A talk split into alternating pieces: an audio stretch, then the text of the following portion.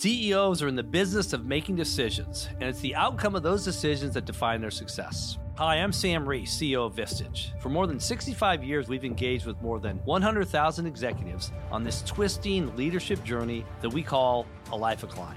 Join me on a Life of Climb podcast to hear firsthand stories from CEOs about the challenges they've overcome and the lessons they've learned along the way. Listen to A Life of Climb wherever you get your podcasts or at vistage.com slash podcast. At Bet365, we don't do ordinary. We believe that every sport should be epic. Every goal, every game, every point, every play. From the moments that are legendary to the ones that fly under the radar. Whether it's a game-winning goal in the final seconds of overtime or a shot on the goal in the first period. Whatever the sport, whatever the moment. It's never ordinary at Bet365. 21 plus only. Must be present in Virginia. If you or someone you know has a gambling problem and wants help, call 1-800-GAMBLER. Terms and conditions apply. Welcome to the Sports Garten Network podcast, your source for sports entertainment, incredible sports wagering intelligence. Welcome, sports fans. This is Wagering Week. I'm Tom Barton. That's right, we are Wagering Week. Facebook and Twitter, that's how you get in touch with us. It's Sports Garten, G A R T E N, hashtag SGN, 855, the number 4, G A R T E N, iTunes, iHeartRadio, any of our fine syndicates, which we are in over a hundred places across the country. That's how you can hear us. Guys, we have a lot to get into today. Obviously, the first thing I want to bring up is Damar Hamlin. Our thoughts and prayers go out to him. Um, uh, just real quick, I mean, I'm sure that, that we have been, as a sports community, just absolutely shaken by this and talked about it. Uh, there's nothing I can say to bring a new light to this uh, other than, uh, you know, it really is a, a pretty crazy situation that we all witnessed, right? I mean, uh, uh, the immediate just reaction of it right away was just uh, just absolute stunned silence. I, I went into the back. My wife was sleeping, and I said, "I just I've never seen anything like this in a sporting event in my life. It just felt different, looked different, and obviously it was different." Um, I will say this: Look, uh, this show is designed uh, on a sports betting mindset, right? Uh, we are supposed to be your escape from the real world uh, in a lot of ways. That's what I'm designed to do, and and we will do that here. Um, but but just just stop with the negativity of how the NFL handled it, how uh, you know some morons out there that tweeted this uh, handled it, how your fantasy league might have handled it. How, j- just forget all that. Forget all that, right? I mean, uh, the sports books. I know Jeffrey Benson took a little flack because uh, even the sports book Caesars. My money was in Caesars. I had a couple of prop plays on on Buffalo. Nothing was settled that night. Nothing was settled even going into the, the next day, right? I mean, nothing was settled. So you look at it and you just say, people doing the best that they can in this situation. We're all obviously only and solely and 100% focused on uh, the, the young man, 24 year old young man's health, his family's health, of course. But there are the other things that do impact our lives, and they are trivial, but they do like our bets or uh, our fantasy leagues or uh, just playoff seating or whatever you might have been thinking at the time. Look, it'll get taken care of, but there's no reason to be negative about how they handle it. Look, I want to sit back and bash the NFL for saying, hey, they're going to go out there in five minutes and play. Uh, But I don't even know if they knew the levity of the situation, right? So I'm trying to have, which I normally don't do in a lot of life situations, I'm trying to have some patience here. I'm trying to have some compassion for um, not uh, just obviously the family and, and the players, but also people that are making the decisions. These are not, we often get into, and I don't mean to preach here, but we all often get into situations when we're dealing with sports betting, uh, just fans, uh, fantasy, and everything else. We, we don't realize the emotions behind these these players. Uh, we don't realize that they are human beings. They, they seem like just players' names, right, on a piece of paper. They seem like just uh, almost robotic in a lot of ways. Uh, they are human beings, but guess what? That also goes for the decision makers in the NFL. It also goes for the decision makers on, on television and, and fantasy decision makers and uh, sportsbook directors out there across the country. And even at the, the highest of the highs and the tops, and no matter how much money you get paid, it- it's still a tough situation. Nobody was prepared for this. So just take a breath. I know it impacts you for those that uh, that are out there, um, but everyone's doing their best. And while we sit back and have the patience to to realize that, just realize that you know what, at the end of the day, it almost means nothing. It really does uh, compared to to what that family is going through and what they will go through. Now, with that being said, I still have to put on a show, and I, I understand if you're not in a full sports mode, but this is what I have to do, right? I'm going to put on a show for you today. I'm going to tell you how you can make money this week and how we could kind of, um, you know, move on as a collective society while still believing that we can have thoughts and prayers and, and keep our heads up um, and donate to his foundation and everything else. But we can continue with the NFL because they're going to continue whether you're a part of it or not. So that's my my stance on this. It is a tough and a challenging week to put together a show, a football show about football, um, and kind of. Uh, no matter what I say, it's going to seem like I'm overlooking the major topic, but but I'm not. Um, but I do have to put on a show and, and move on. So we're going to do that. Now, as we move on uh, with this conversation, let's also talk about week 18. And, and, from now on, the rest of the show is going to be, be talking about football itself.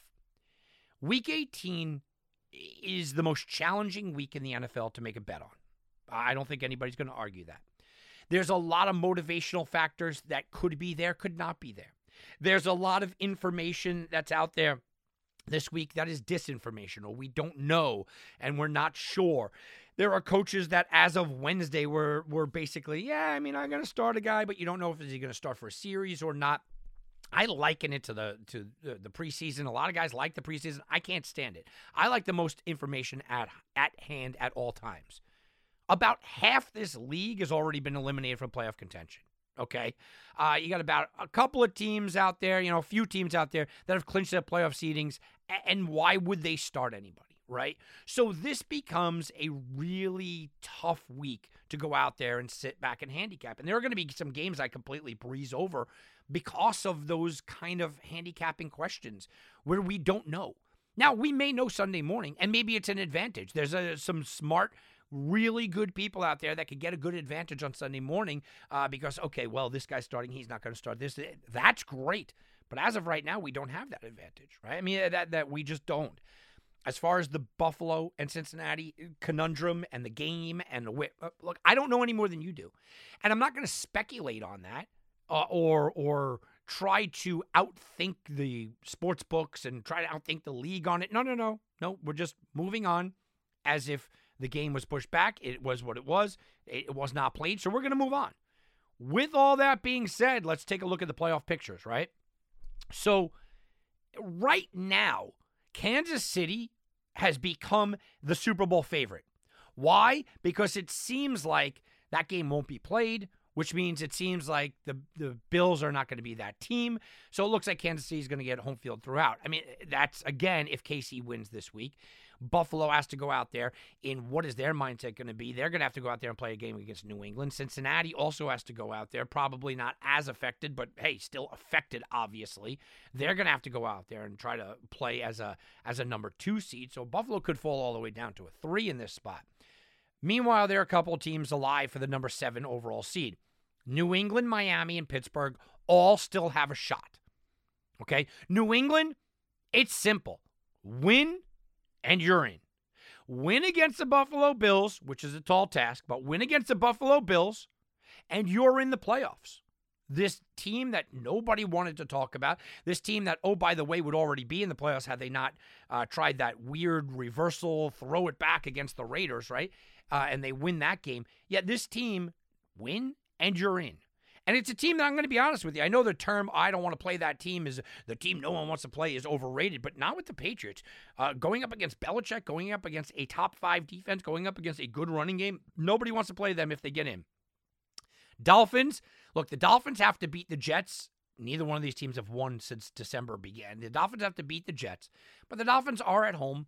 They do have a third string quarterback, so that's a problem. But they also need New England to lose. Now, New England is more than a touchdown underdog, so there's hope there. Pittsburgh, they need to beat the Cleveland Browns, which they have a history of doing so. Then they have to get the Dolphins to lose, very possible, and the Patriots to lose. So Pittsburgh's door has not really been shut. And then obviously we have the Jacksonville Tennessee matchup. Although Jacksonville can still squeak in even if they lose. If they lose, they're going to need the Steelers, Patriots, and Dolphins all to lose, which again is not a crazy scenario. In the NFC, it's a little easier. Look, Philly wins against the Giants, and they're almost a two touchdown favorite. Philly wins against the Giants. They are in. The Giants are already locked into the sixth seed. They have nothing to play for here, okay? And Philly's at home. Here we go. That would also put Dallas as the five seed and kind of just fix everything. Now, if Philly loses, the San Francisco 49ers can get the number one overall seed. They'd have to beat Arizona. They are a big favorite against Arizona. The Cowboys can earn home field with a win over Washington. That seems likely. Okay. They're almost a, a touchdown favorite there. And the Eagles have to lose. Mm, doesn't seem likely. And the Niners have to lose. Mm, doesn't seem likely, right? So I don't think that the Cowboys are in a position to get the number one overall seed. Philly, it's all look, it's almost all but wrapped up because the Giants have nothing to play for. But it is still a division game. If not, it will be the Niners. And then there is the seventh seed is up for grabs. And it really is just flat out up for grabs. The Green Bay Packers, Seattle Seahawks, and Detroit Lions all can grab this spot. The Packers, they host the Lions at Lambeau. Basically, this is win and you're in. Okay. Green Bay wins, they're in the playoffs. Green Bay, oh, we wrote off. Green Bay was terrible. Green Bay this. Green Bay wins, you're in the playoffs. The Lions win, you're not necessarily because Detroit needs to get a loss from Seattle. So if Seattle beats the Rams and they're a touchdown favorite there, Seattle needs to win and the Lions, and then Seattle needs to watch the Lions beat the Packers, but the Lions might not have anything to play for. So everything's lined up for the Packers here. I mean, that's just the way that that it really does look for where we're sitting with the playoffs right now. So let's start right with the, the games here. And again, if I'm breezing through some of the games, it's just because they don't mean a lot. We will get into the bigger games later on uh, during the show. Okay, so let, let's let's jump right into the games that, let's be honest, uh, are a little ho hum, a little bit uh, of a yawn fest here. Um, things that that even even if it's potential playoff teams, generally speaking, it's kind of oh well, right? A, a team uh, a, and a, a game that you look at and you go, I'm not sure if this is going to be a game that anybody really cares about, is the Chiefs and Raiders. Look, the Chiefs have to win, right? But they're nine and a half point favorites, okay? And the Chiefs are, are oh, the over under is 53. The Chiefs are trying to make that number one seed, and it looks like they're going to be able to get there. Now, the Raiders, look, they have a weak run defense, but the Chiefs are going to throw on everybody. It doesn't matter. Look, the Raiders showed a lot last week with Jarrett Stidham under center. They looked good at that time. Um, but the Chiefs are nine and one the past ten games against the Raiders. It does need to be said though that the Chiefs, since Patrick Mahomes has come into the league, and really over the last two and a half or three years, the Chiefs have been absolutely horrendous against the spread. And Las Vegas lost by a one point game, thirty to twenty nine in the first meeting. The Las Vegas Raiders are also four and two against the spread as an underdog, and the Chiefs are just a bad big favorite team. If this gets to double digits, they're in a terrible double digit team. Then you have the Raiders, right? They are still starting Jarrett Stidham, and maybe he just took people by surprise last week. They they might start Jacobs. We don't know about Davante Adams. I would assume that they do, uh, but the Raiders are still a team that is trying to figure out how to win and try to hold leads. No team in NFL history uh, is is worse at holding a lead. They have, including their their Week 16 loss, the Raiders have now lost five games this year where they've led by 10 points or more in the second half. It's an NFL record. It's absolutely ridiculous what this team and the futility, we should say, of this team and, and how they do. Uh, Eagles, like I said, they're 13 and a half to a 14 point favorite over the Giants. Again, another game. It does have plenty of implications to it, but do you really want to go out there and bet this game? Eagles need this game badly right? They have to hold off the Niners. They got to hold off the Cowboys. Uh, they need this game badly. Uh, Jalen Hurts, we're not sure if he's coming back, but it looks like he's going to be expected to play. He should be okay. He's had a long time off of his right shoulder injury, but we're not even sure if Jalen Hurts is going to play. The Eagles are in a position where I think that they're waiting to see who the Giants are going to play to see if if Hurts plays. And think about it, Hurts might play uh, for a half a quarter, even right? If they get up to a decent lead, and the, you see, well, there's no Daniel Jones, there's no Saquon Barkley, they pull out, uh, you know, uh, you know Dexter Lawrence, and all of a sudden the Giants are pulling people. Why would they start in the second half? This is why it's a tough matchup to go against and really kind of make a, a bet on. Look, Philly won the first matchup 48-22. These are two different teams coming into this one. Like I said, Giants, they might rest everybody. They are locked into the number six seed. Brian Daboll has basically said, "Oh, I might start people. We don't know who know. You know, uh, look, there's no reason for it. There's just no reason to show anybody anything to risk your players getting injured." Now, Philly is one and two against the spread when they're favored by ten or more points. We also know that look, they they looked bad against Jacksonville in the year. They looked bad against Houston when they are favored by double digits. Philadelphia is just not a good double digit team this season, and this is still a division game. With that being said, you also have to think about the Eagles defense that has allowed 30 points per game the last two weeks. Not a good defense right now where they sit. So, you know, these are big spreads, and it makes sense that the team is going to win. But they are both division games. They're both division games where we don't really know who's going to start, how long they're going to be in there, what the coach's philosophy is going to be. It's hard games to handicap this week. Really hard. Here's another one Falcons, Buccaneers. The Falcons are a three and a half point favorite here, guys. Right? Now, Buccaneers are in. They don't have any reason to do anything. Now, Todd Bowles has said, I will play my starters. But then came back and admitted, well, I I might not play them the whole game. right? I I will play my starters, but maybe they won't see the third quarter. right? I mean, this team has been just beaten up by injuries all year long. Offensive line injuries all day long. You have a 45 year old quarterback, uh, defensive injuries all the time. Look, they are locked into the number four seed. There's no reason to play Tom Brady. There's no reason to play any of the key players at all. There's no reason to play that defense. There's no reason for it. Uh, Desmond Ridder, you know, doesn't instill any confidence into anybody. It's not a guy that you really want to go out there and and and say, okay, well, this is this is a player I'm banking on. This is a player I feel comfortable with my money. No, but the Falcons run the ball. And the Falcons might just drain the clock. And I, look, I think Atlanta at home, they want this win. They want to get uh, Ridder a big win under his belt. Even if it's a skeleton lineup, hey, you're beating a playoff team. There's a lot of motivation for the Atlanta Falcons to go out there and to win this game. There's a lot of motivation for the Atlanta Falcons to go out there and play really well. There's almost none for the Tampa Bay Bucks. You know, they had their uh, premier game. You go in, you get healthy, and, and once you're healthy, now it's a crapshoot. Once you're healthy, all of a sudden, well, here you go, right? I mean, all of a sudden, it's it's here you go. Um, it is a spot where the Tampa Bay Bucks know if they are healthy, if if they are healthy going into the playoffs, they can be a dangerous team. They have the greatest player of all time in the NFL, the greatest uh, quarterback. He's playing coming off of a great game. Mike Evans coming off of a great game. Their defense coming off of a great second half.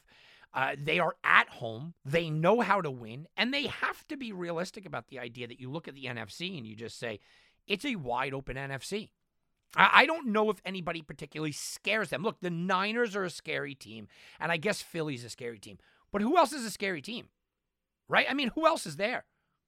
Uh, Dallas really a scary team to you? Nah, not not certainly not to Tampa. No, it's not a scary team to Tampa.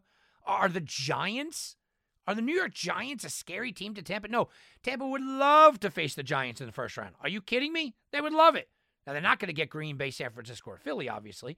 So you're talking about, you know, the the, the Dallas Giants kind of uh, one two uh, situation there for the, the four seed because you, you look at this and you go, okay, let's just let's just go by what is reality here. Philly's probably going to get the number one seed overall. Okay, uh, which means the two seed will go to San Francisco. Um, the three seed uh, will then go to, I, I, guess, Green Bay, and then the four seed, uh, uh, presumably Green Bay. I mean, uh, Minnesota, and then the four seed uh, will would go to Tampa Bay, which means you have Green Bay more than likely getting in. Maybe it's a Seattle, but but it's Green Bay, Seattle, Detroit kind of seven seed. Um, and and you look at this and you go, okay, well that seed is going to take on San Francisco, right? So so the last seed is going to take on San Francisco. Then you have the Giants, and, and it looks like it's going to be the Dallas. I mean, uh, there things can can work themselves out, but that's what it's looking like. I don't think anybody. I don't think Tampa Bay is intimidated by anybody. Even if it was Philly and San Francisco, they might be a little nervous, but I don't think they're intimidated. And this is a spot where just get healthy. And getting out of this game healthy, by the way, is as much of a confidence builder as anything else for this team because you get out healthy and you know how dangerous you can be. All right, let's take a quick time out. Come on back. Lots more to do, including the rest of the games and the games that actually are important and you can make some money on this weekend. All that and more right after this, right here on Wagering Week. BP added more than $70 billion to the U.S. economy in 2022 by making investments from coast to coast. Investments like building charging hubs for fleets of electric buses in California and starting up new infrastructure in the Gulf of Mexico. It's and, not or. See what doing both means for energy nationwide at bp.com slash investing in America. At Bet365, we don't do ordinary. We believe that every sport should be epic. Every goal, every game, every point, every play. From the moments that are legendary to the ones that fly under the radar. Whether it's a game-winning goal in the final seconds of overtime or a shot on the goal in the first period. Whatever the sport, whatever the moment. It's never ordinary at Bet365. 21 plus only. Must be present in Virginia. If you or someone you know has a gambling problem and wants help, call 1-800-GAMBLER. Terms and conditions apply.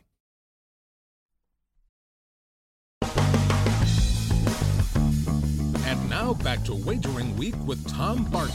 I'll bet you 20 bucks I can get you gambling before the end of the day. No way. I'll give you 3 to 1 odds. You're on. What are the odds? What are the odds? Oh, what are the odds? We're going to talk about Coach of the Year. Coach of the Year is always pretty interesting to get into before the year. So, what are the odds here? Nick Sirianni is plus 125. Kyle Shanahan is 2 to 1. Brian Daboll 4 to 1. Doug Pederson, 10 to 1. Zac Taylor 20 to 1. Dan Campbell 40 to 1. That is what are the odds? Now, I'll tell you, you know, this is interesting. It's always really fun to kind of look at the coach of the year before the year begins and see where the money's coming. Dan Campbell was getting more money for coach of the year before the year than anybody else. And we we kind of chuckled about it. Right? Because I said even if Dan Campbell and my my my argument is holding true, my argument was even if Dan Campbell makes the playoffs, right? And he makes the playoffs with 9 wins, is he going to win it over a coach that wins 13, 14, 15 games? And I mean, it's playing out right here. Dan Campbell at 40 to 1. Uh, I mean, the fact that he is the inside the top six for coach of the year, that's a huge accomplishment. But they'll tell you what the difference is between, hey, you've done a good job, and we think that he's done a good job, and actually sitting back and getting coach of the year honors because Dan Campbell at 40 to 1 is still a long shot. Zac Taylor, uh, I mean, uh, you could argue it because of what he's done recently, but he hasn't even won the division yet uh, the defending Super Bowl champs. I, I, don't think there's any chance him. I, now, the top four, I have my own arguments about. Nick Sirianni, I get it. He should be plus 125. He has navigated through what I consider a very easy schedule. I liked them before the year. He's going to win the award. His odds, by the way, were as high as uh, 4 to 1 just about a month ago. And, now all of a sudden is plus, uh, he was minus 400 um, a, a couple of months ago about a month and a half ago or so. Now it, the field has kind of caught up with him. I, I think Sirianni's going to win the thing, but I wouldn't give it to him. Kyle Shanahan two to one. You have got to look at Kyle Shanahan and say, how do you not vote for him? I mean, honestly, he's on his third quarterback. I know that Jimmy Garoppolo is one, uh, but but he's on his third quarterback. And really, I guess the GM should be it because he went out and got Christian McCaffrey, which might take away from it. Brian Daboll at four to one. How do you not vote for him? How do you not vote for the Giants making the playoffs with this roster, him coming in? And then Doug Pederson at 10 to 1. If the Jacksonville Jaguars make the playoffs, and you told me before the year the Jacksonville Jaguars are going to make the playoffs and Doug Pederson is not going to win Coach of the Year, I call you nuts. Now, I don't think he's going to win it, okay? But it's really a crazy situation for Coach of the Year. All right, guys, let's continue with the games. Let's go to Dolphins Jets. Dolphins are about a two point favorite at home. They're going to be on their third string quarterback, it looks like. Look, Tua looks like he's going to be out. Concussion syndromes just continue to bother Tua. And right now, I, I think we're, we really do have to worry about the long term future of, of his career at this point. Teddy Bridgewater is dislocated finger, doesn't look like he's going to play. And look, both of these quarterbacks were out and the Jets absolutely humiliated this team in Week Five. Now it was a different situation. Okay, like I said, I, Week Five, I was sitting in uh, Las Vegas casino watching this. I, I like the Dolphins. I'm sitting next to my Dolphin uh, fan wife, and we're going, okay, look, it's Teddy Bridgewater, no problem. It's Teddy covers, baby. I love it. Bridgewater goes out, gets hit in the end zone like within minutes. okay. And now we're dealing with uh, Mr. Skylar here.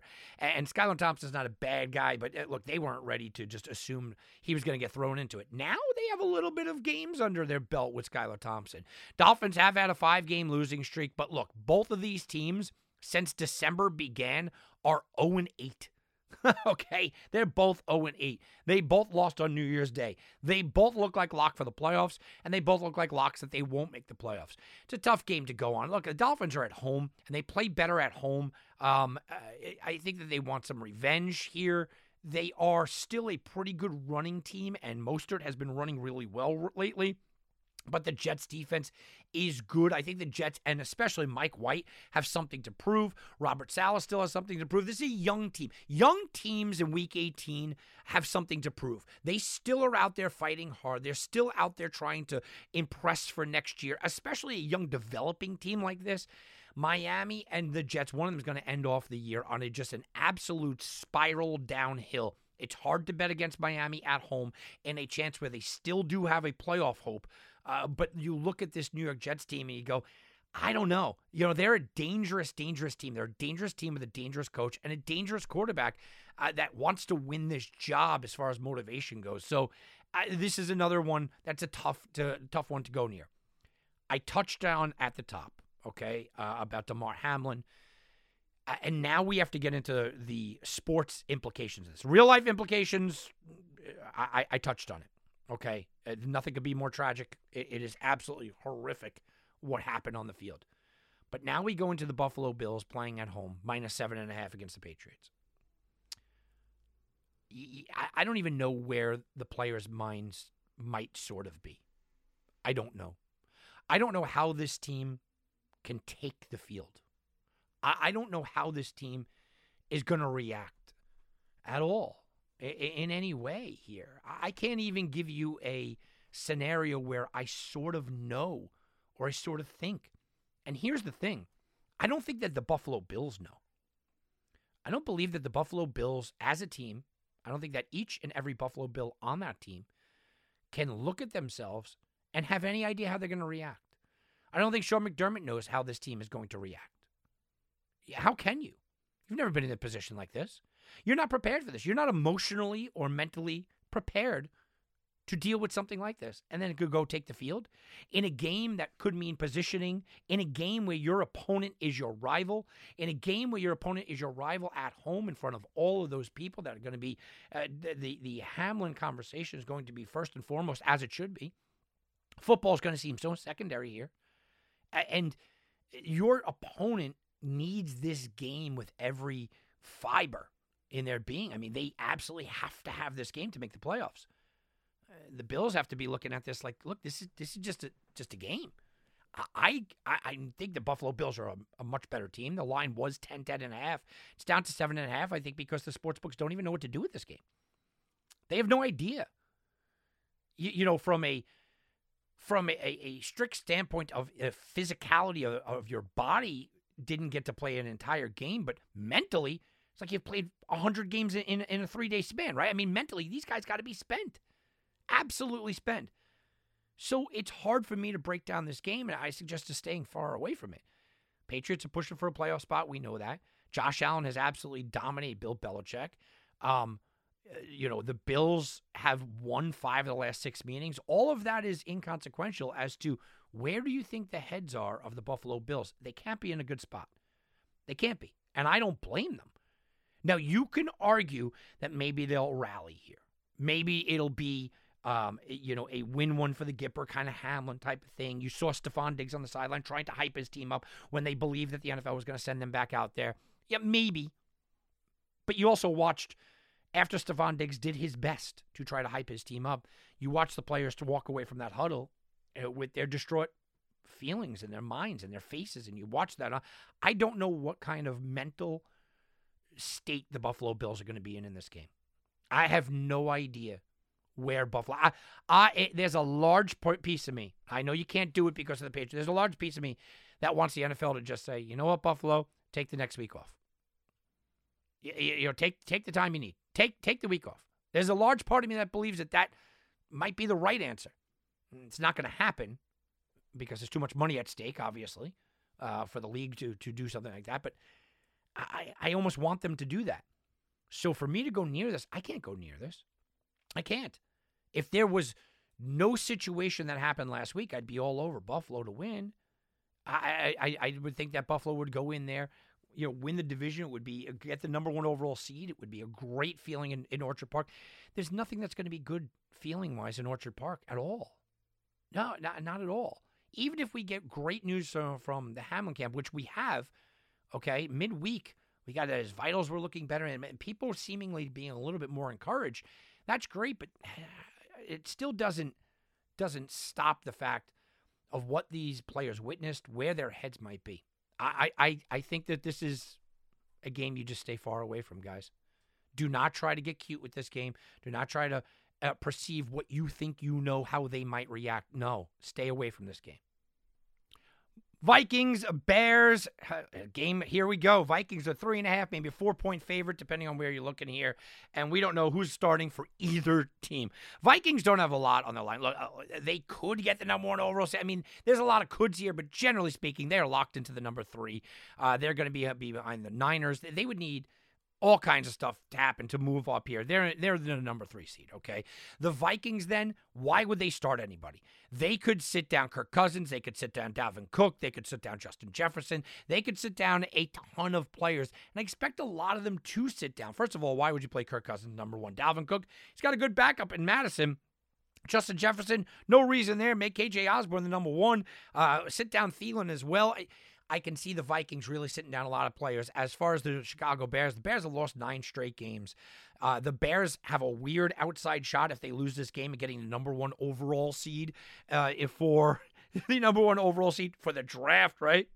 So you look at the Chicago Bears and you go, why would you let Justin Fields play? As a matter of fact, I made a plea on YouTube to management do not let Justin Fields play. Don't let him play this game.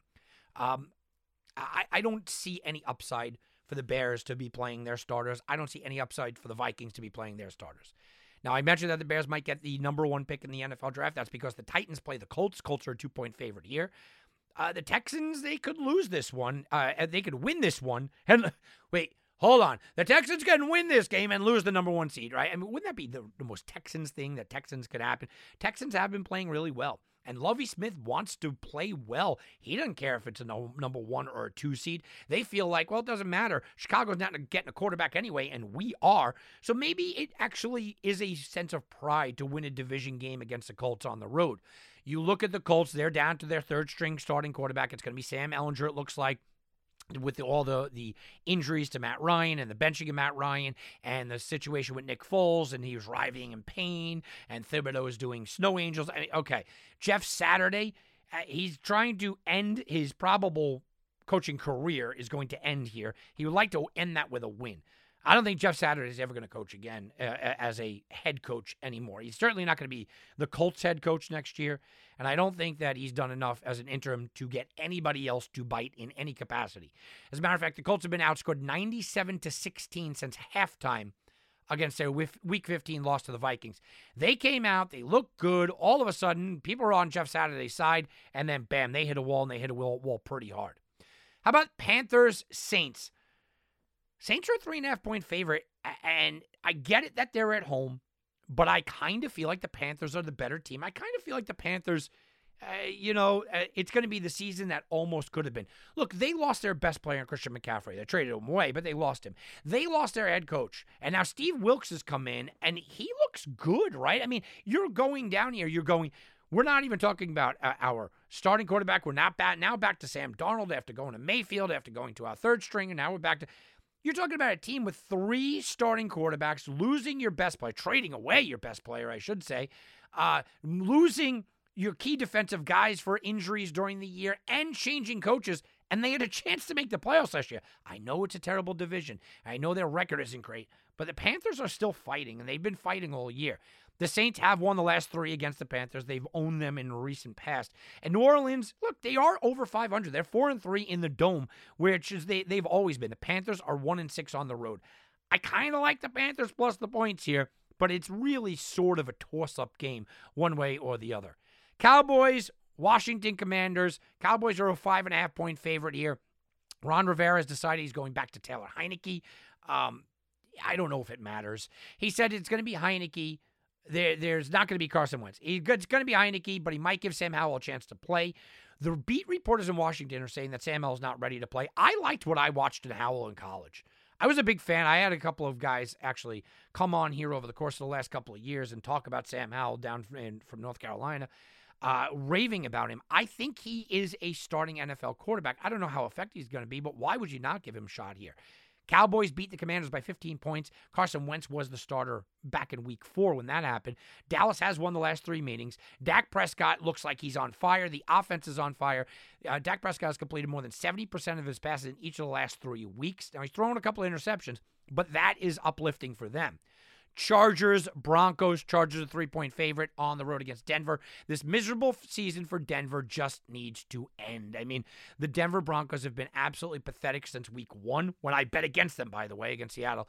Uh, the Chargers are locked into the number five seed. There's no reason to really uh, for them to do anything here. By the way, not only are they locked into number five seed, they are going to get as that number five seed. They're going to get either Tennessee or Jacksonville, which the Chargers will be favored in even on the road, the Chargers are going to be favored against Tennessee or Jacksonville. Tennessee is going to be dealing with a second or third string quarterback. Jacksonville is still Jacksonville. People don't buy into them. The Chargers are going to be favored. So why go out there and start anybody that is a possibility? I'm, I'm sure Khalil Mack will sit down. Why give Joey Bosa even extended reps when he just came back last week? You've got to protect your franchise, and the franchise is Justin Herbert. But after that, Keenan Allen's been banged up all year. Why risk him? Mike Williams has been banged up all year. Why risk him? Uh, you look at a guy like Ekeler. He's had injury his- history in the past. Why? And you're the Chargers, and you know the injury bug bites you harder than anybody over the, your your career. Why go out there? Could be a game that Denver kind of steals it. Russell Wilson walks off and says, "Hey, get me a new head coach, and we could do things next year." Rams, Seahawks. Seahawks are six and a half point favorites. They got to win. Seattle wins this game. Now the Lions won't play until the night. Seattle wins this game. They got to hope that the Lions can upset the Green Bay Packers in a game that might not mean anything to the Lions, but there is some hope in Seattle. Seattle is four and four straight up at home this year, so it's not the great home field advantage that we've seen. But the Rams are still the Rams. It's a divisional matchup. McVay doesn't want to lose against Pete Carroll. I get that. Baker Mayfield on the road, though, not so well. He's averaging about 120 yards per pass in the last two road starts. That's not too good. Cardinals, Niners. Niners are all the way up to almost a two touchdown favorite against the Cardinals. Niners still have a chance at the number one seed. Look, it's an outside chance because Philly got, has got to lose, but if they lose, here we go. Brock Purdy is unbeaten. Brock Purdy has stepped in. He's exactly what Kyle Shanahan likes. He's unbeaten. And the Niners, as a matter of fact, they are unbeaten in nine consecutive games, nine straight games. I don't think the Cardinals are the team to knock them off, especially on the road. Cardinals are 3 and 3 against the spread the last six game losing streak. So, look, They've lost six in a row, but they're three and three, so they could keep this thing close. Maybe I think the Niners, you know, get out to a big lead. It's a matter of do they take their foot off of the gas, and, and you start to look at the San Francisco 49ers, and and when this kind of went down, when when Christian McCaffrey was signed on, we all jumped on and said, okay, the Niners are a good futures play. The Niners are a play that we want to jump on to win the Super Bowl. It's a weak NFC. I think we saw the writing on the wall that nobody in that NFC West was going to be a competition. I think we saw the writing on the wall that this is Tom Brady's susceptible year. I think we saw the writing on the wall that nobody bought into Minnesota. And it looks like a collision uh, course between Jalen Hurts and San Francisco. But then we watched Jimmy Garoppolo go down. And then Brock Purdy came in, and there was another buying opportunity for the futures play for San Francisco. If you wanted to buy in, there were multiple buying opportunities for San Francisco. That is long and gone. People are buying into San Francisco, people are buying into Brock Purdy. San Francisco is now garnering the most futures bets over the last two months than any team in the NFL. Over the last month, the San Francisco 49ers are getting like 80% of all future Super Bowl bets out of the NFC. People are all over this team. If you hadn't already jumped on them, people wanted a piece of this team. I get it. It, it is down the road. We're talking about the future. Now let's go back to the future. We're sending you back to the future. Okay, all right. Bet to the future. All right, guys, let's go bet to the future. And I'm looking at season awards here. There's not much left to bet on because a lot of these things have been decided. Patrick Mahomes right now is minus 600. Some places is as high as minus 750 to win the MVP. Looks like he's kind of locked that up. Offensive player of the year, Justin Jefferson, is about 700 minus 700 to win Offensive Player of the Year. Sort of have locked that up. Defensive Player of the Year, Nick Bosa is nearly 15 to 1, uh, minus 1500 to lock that up. And by the way, we gave that out before the year began. We gave out Nick Bosa to win Defensive Player of the Year right here. Uh, comeback Player of the Year, some of this is still up for grabs. Uh, Christian McCaffrey's plus 125. Geno Smith is plus 125. And Saquon Barkley is plus 225. Offensive Rookie of the Year, this was still a coin flip as well. Kenneth Walker's minus 110. Garrett Wilson's plus 150. And you can get him at plus 175 if you want to take a shot at that. That is bet to the future. Now, a lot of this stuff is locked up. Um, a lot of these these guys and these awards, they do get locked up pretty early. Uh, I, I definitely told you guys about Justin Jefferson. He was my pick before the year, but my official pick was Nick Bosa. And it looks like we're going to cash that ticket, which is pretty, pretty nice. I didn't give a comeback player of the year. Um, I, I may have given a lean, but we didn't play that selection. All right, let's go back to the games. Ravens, Bengals. Again, here we go. I don't really know what the status of the Bengals mindset is here. I don't think it's it's as devastating as the Bills, but the mindset is is going to be you know a little off. And Zac Taylor, this is this is going to be a rematch potentially of the first round of the playoffs. So Zac Taylor, what does he want to show? What does he want to show this Baltimore team? Um, what does he want to do here? I, I know that that the Cincinnati Bengals are in a spot where they're looking at bigger, better things. Baltimore is as well, but Baltimore needs this game, right? They're hoping to have Lamar Jackson back. This is an offense that has averaged under 11 points over the last four games since he's been out. They want to get that confidence back. I think it's important for Lamar to start here. I do. Uh, the Ravens' defense, by the way, has been absolutely fantastic. You can argue that over the last month of the season, since Lamar Jackson's been out, the Ravens' defense has been the best defense in the league. They are allowing just 12 points per game over the last five games since Jackson's been out. So they step up. And remember, Jackson really didn't have a lot of time to spend with Roquan Smith, who is seemingly their middle of the field leader right now. Baltimore did win the first meeting 1917. But you look at the Bengals and you go, was that more of a fluke than anything else? I think that you got to look at this Ravens defense and you go, man, this is that dangerous team. If the Ravens defense can play at this level when Lamar gets back, and Lamar can be what we know Lamar can be, this is a dangerous team. But this is a dangerous game because we don't know if Lamar is going to look like Lamar when he gets back. We don't know if the Baltimore defense is going to be torched here by Cincinnati. We don't know if Cincinnati is going to play guys. How much? What is their playbook going to look like? A dangerous, dangerous game, but I do lean the Ravens plus the points just because of how this defense has played. And before the year, look, I tell you guys all the time, I made a play on the Baltimore Ravens to win the Super Bowl at 25 to 1 odds. As soon as the Super Bowl ended last year, I thought that they would be the team. Then I started not liking the idea that Lamar Jackson didn't have a contract. I didn't love my bet. I wasn't happy with it. And before the year uh, began here, I still had that play, and I said, you know, I know they're going to be a dangerous team. It kind of depends on how Lamar's contract situation pans out because I didn't know how Lamar was going to play. Now Lamar's gotten injured. He's got a lot to prove in the playoffs now all of a sudden that 25 to 1 ticket is looking pretty good. You have a really tough AFC. I get it. But this defense, if this defense can play like this and Lamar comes back looking anything like the Lamar that Lamar that we know, oh boy. All of a sudden, you have a recipe for upsets all over the place for a Baltimore team that could turn around, not only win this game, but roll on and be sitting there in the Super Bowl. Browns, Steelers. Steelers are about a two and a half or a three point favorite, and I just don't understand why the line is so low. I just don't get it.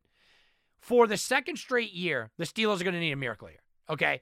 But we watched it. Eh, look, they got a miracle last year. In 2021, they needed a nearly two touchdown underdog Jaguars to upset the Colts to get into the playoffs. That's what they did. Steelers got in. Okay. This year, the Steelers need to beat the Browns. They need the Bills to win and the Jets to beat the, uh, the Patriots the Bills and Jets to beat the Patriots and Dolphins. If that all happens, Steelers are in the playoffs. And again, another team, I was screaming before the year how much I like this team, how much I was into this team. Oh, here we go. I like the Steelers because under Mike Tomlin, they just don't lose, guys. They've never had a losing season in 15 seasons under Mike Tomlin. Okay. The Pittsburgh defense has now stepped up, and the Steelers have won five of the last six games. Pittsburgh's defense is holding teams to 17 points or fewer in six straight weeks. That's huge. Okay. The Steelers defense is just different. The Steelers team is just different with TJ Watt on the on the field. And I've said this time and time again. When TJ Watt is on the field, in my opinion, TJ Watt is the best non-quarterback in the NFL. Best player that's not a quarterback. He's the most impactful. When these two teams met back in week 3, the Browns won 29-17. TJ Watt was not there. Okay? When TJ Watt plays in weeks that he plays, the Steelers are 7 and 2 this year. Steelers are 7 and 2. Not only are the Steelers 7 and 2, but they're giving up fewer yards per game. They're giving up 286 yards per game with Watt, almost a 100, more than 100 yards more without him. 17.2 points per game with Watt, 25 without him. How about sacks? 25 sacks in nine games with TJ Watt, eight sacks in seven games without him. TJ Watt starting this game. TJ Watt is going to be the catalyst in this game. I can't see any reason. I'm sorry. I can't see any reason here to not jump all over the Steelers. I don't understand why the spread is so low. I don't get it. I don't buy into Deshaun Watson. I'm not buying into this Cleveland team. And by the way, Cleveland, they've lost 19 of the last 20 in Pittsburgh. They don't beat Pittsburgh in Pittsburgh. That doesn't happen. Cleveland never beats Pittsburgh in Pittsburgh. So the the Tomlin factor of getting over 500, the playoff factor sitting in front of them, TJ Watt on the field, the defense playing as good as it is, Kenny Pickett's been stepping up recently. I have no reason at all to not jump all over the Pittsburgh Steelers here. All right, let's go to what potentially could be the game of the week, and that's Lions Packers. Packers are four and a half point favorites. It's going to be the Sunday night game, but this game also could mean almost nothing for the Lions. If the Seahawks beat the Rams, and we just talked about it, they're nearly a touchdown favorite, that eliminates the Lions. And I know that Dan Campbell will still want to go to Lambeau and win this game. And I know that that Dan Campbell's a guy that he will motivate his team to try to get up for this game. But in the back of their heads, if they're eliminated, how, how can you bet? How can a serious sports handicapper sit back here and bet this game without knowing if it means anything to the Lions? You can't. You just can't. Right? I mean, the line will go up considerably if the Seahawks win. I expect the line to shoot up to nearly a touchdown because then the Lions uh, don't need anybody. Okay, it is what it is. Now, the Packers defense is in a good groove here. They looked really good. And you go, well, but Jared Goff has been great this year. Jared Goff has been fantastic. 29 touchdowns, seven interceptions. He's been great. But I've said it all year long, and I've used it as a joke with with uh, in regards to just bet Jared Goff if he's at home over one and a half touchdowns. He's on the road under one and a half touchdowns, and it's not a joke.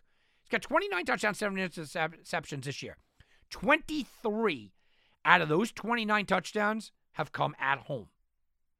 Seven games on the road. Jared Goff has six touchdown passes. He's also got four picks, by the way. Lions are under 500, three and four. Okay.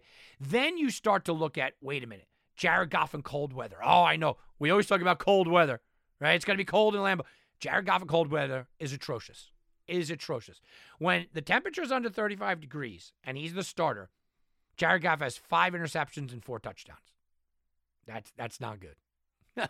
right? I mean that that is is absolutely not good. And, and some of that, by the way, came uh, you know in mop up time. And, and the reality is is that Goff threw a couple of three touchdowns that almost meant nothing. Then you go to the other side, and you go Lambeau Field. Okay, Aaron Rodgers is twenty eight and four in December and January in the regular season at Lambeau Field. With Matt LaFleur Matt LaFleur and Aaron Rodgers are 18 and 1 in December and January in the regular season at Lambeau Field. I talked about this last week. It's unbelievable, okay? At Lambeau Field, overall, 29 and 6 straight up. Matt LaFleur since 2019. The Green Bay Packers simply do not lose regular season games at Lambeau Field. The Green Bay Packers rarely lose division games at Lambeau Field. The Green Bay Packers, and more specifically Aaron Rodgers, does not lose primetime games at Lambeau Field. I don't care if the Detroit Lions need this game to get in the playoffs. I can't see Detroit winning. Now, this would be the flag in the Dan Campbell coaching regime. This would be the moment of moments. Detroit Lion fans out there, if you are a Detroit Lion fan and you're one of those guys that are going, you know, we've had futility forever, this could be the moment to change it all around. But you're betting against a lot of history there. Jaguars open up, in my opinion, as a surprising six point favorite here. I like the Jaguars for years. I had the Jaguars to win the division before the year began. I had the Jaguars to go over their wins total before the year began. I had Trevor Lawrence to win the MVP before the year began at tremendous odds, okay? I love the Jags. I love Pederson. I like what I'm seeing out of out of uh, Trevor Lawrence. This doesn't shock me, but the six points does shock me. It's a division game. The Titans need the game, and they got a lot of rest.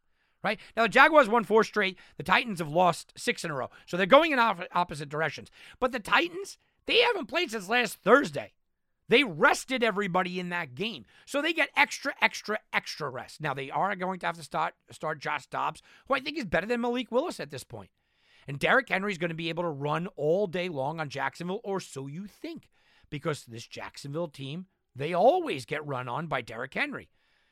But Jacksonville's run defense has allowed an average of 75 yards rushing. Hey, that's pretty big. And Derrick Henry coming off of a hip injury. Oh, that that that could be a problem as well. Now, Trevor Lawrence, let's get into him. He threw for 368 yards in week 14, beating Jacksonville, I'm uh, beating Tennessee in Nashville. Jacksonville piled up 36 points in that game, and that ended Jacksonville, who was on a six game losing streak in the series. Not only that, but Trevor Lawrence has been absolutely fantastic. The second half of the season, you could argue that my MVP doesn't look so bad. Okay? Doesn't look so bad. But the Titans and Mike Vrabel, I've talked about it time and time again, simply out of this world as an underdog. As an underdog of five points or more, the Titans are 11 and 4 against the spread, 8 and 7 straight up. They won half of their games when they are an underdog. If you're betting against Mike Vrabel, you're losing money. I mean, it's just that simple. And now this is a chance for Derrick Henry, a rested Derrick Henry, and Mike Vrabel to sit back and get into the playoffs against a Jacksonville team that hasn't been there. Look, I like Jacksonville. I'm rooting for Jacksonville, and I think Jacksonville wins the game. But I can't lay six points in this spot, not until I see Jacksonville really become that team, really become that Jaguars team. By the way, if Jacksonville does win, I like them plus the points against the Chargers. The opening line for that is already looking like they're going to be plus money. All right, guys, that's going to do it for me. Again, a tough, tough week in the NFL emotionally for all of us, for all of us.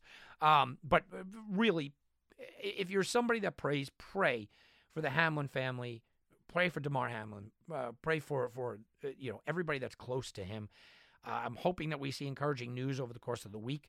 Football is seems secondary right now, but we are going to march on to Week 18, and I hope you could get some enjoyment out of Week 18. I'm Tom Barton for Wagering Week. We'll be back, and you can bet on that.